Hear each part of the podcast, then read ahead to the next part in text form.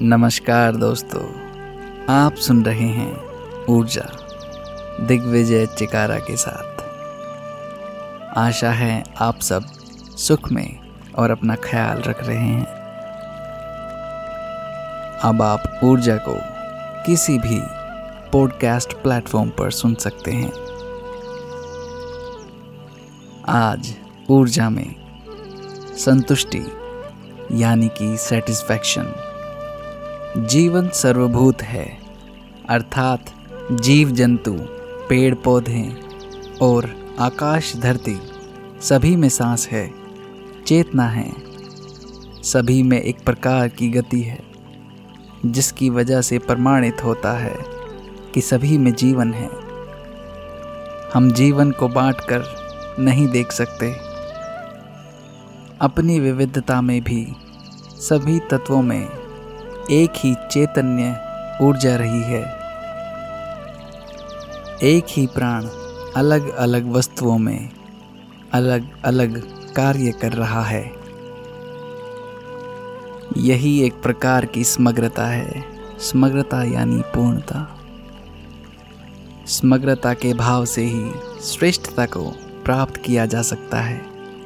प्रकृति हमें सदैव ही समग्रता का पाठ पढ़ाती आई है।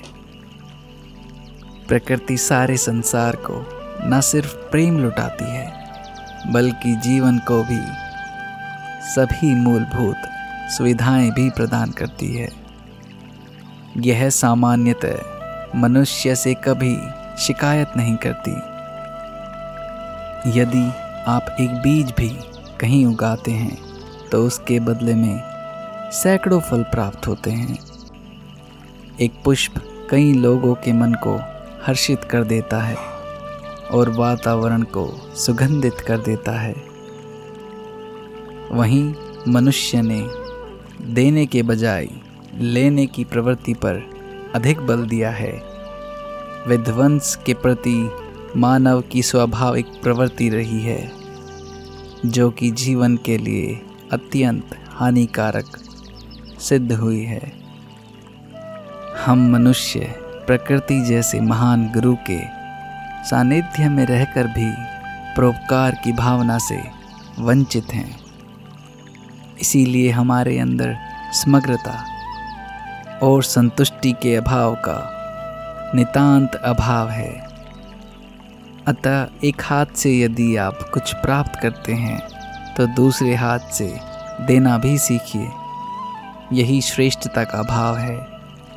हम अपने हित साधते हुए भी दूसरों के हितों का भी ध्यान रख सकते हैं। यही मानवता का मूल पाठ है। इसी बात की शिक्षा हर धर्म के मनुष्य ने समय समय पर प्राप्त की है। एक श्रेष्ठ मनुष्य वही है जिसमें हर जीव के प्रति करुणा हो और स्वार्थ के स्थान पर समग्र रूप से परोपकार की भावना मन के भीतर निहित हो।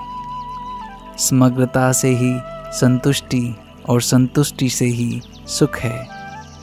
सुख प्राप्त करना ही मानव जीवन का परम लक्ष्य है। इसे विशाल दृष्टिकोण अपनाकर ही प्राप्त किया जा सकता है। अंशु प्रधान।